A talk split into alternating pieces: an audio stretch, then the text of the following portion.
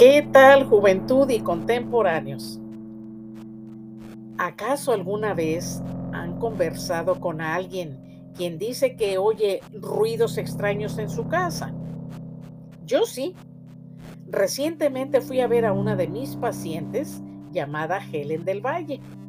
Ella vive actualmente en una casa que antes fue un ancianato. Por cierto, yo visité ese lugar y atendí pacientes.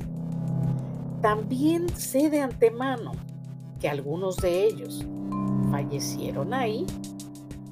Después de la pandemia, Helen y su hija, quien es la dueña del geriátrico, decidieron cerrar permanentemente el ancianato y lo adaptaron para ser una vivienda común y corriente.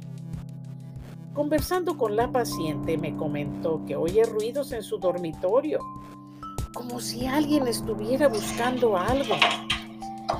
Y además en la madrugada la despiertan las puertas de su closet, las cuales se abren por sí mismas. Quiero aclarar que Helen y su hija viven solas en esa casa y que no tiene ninguna mascota la señora del Valle me comentó que a veces escucha que alguien la llama por su nombre. Ella voltea en dirección en donde escuchó la voz y no hay nadie. Yo le recordé que ahí habían vivido personas que padecían de demencia y Alzheimer's. Le dije que posiblemente algunas energías, espíritus o almas en pena se habían quedado ahí porque eso fue lo último que tal vez recordaran como su casa.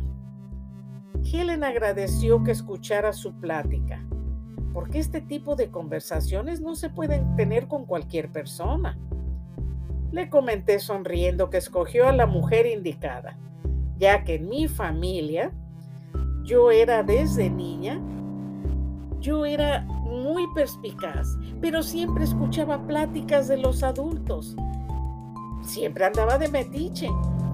Y este tipo de pláticas eran muy comunes con mi prole. Unos de ellos son clarividentes, otros son mediums, otros hacen viajes astrales, etc. Terminé de cortarle las uñas de los pies, comencé a guardar mis cosas para ir a la siguiente casa en donde me esperaba otro paciente. Le dije que no tuviera miedo, porque algunas de estas entidades se alimentan del temor que se les tiene, pero que comenzara por guiarlas para trascender, o de lo contrario, que buscar ayuda con algún santero o un babalao, que aquí en Miami hay, sobran, hay cantidades industriales de ellos, pero que se cuidara de la charlatanería. Las dos nos reímos y me despedí. Entré a mi carro y contenta agradecía al universo, arcano, Dios, por asimilar este tipo de eventos sobrenaturales. Siempre agradecida por su tiempo para este relato.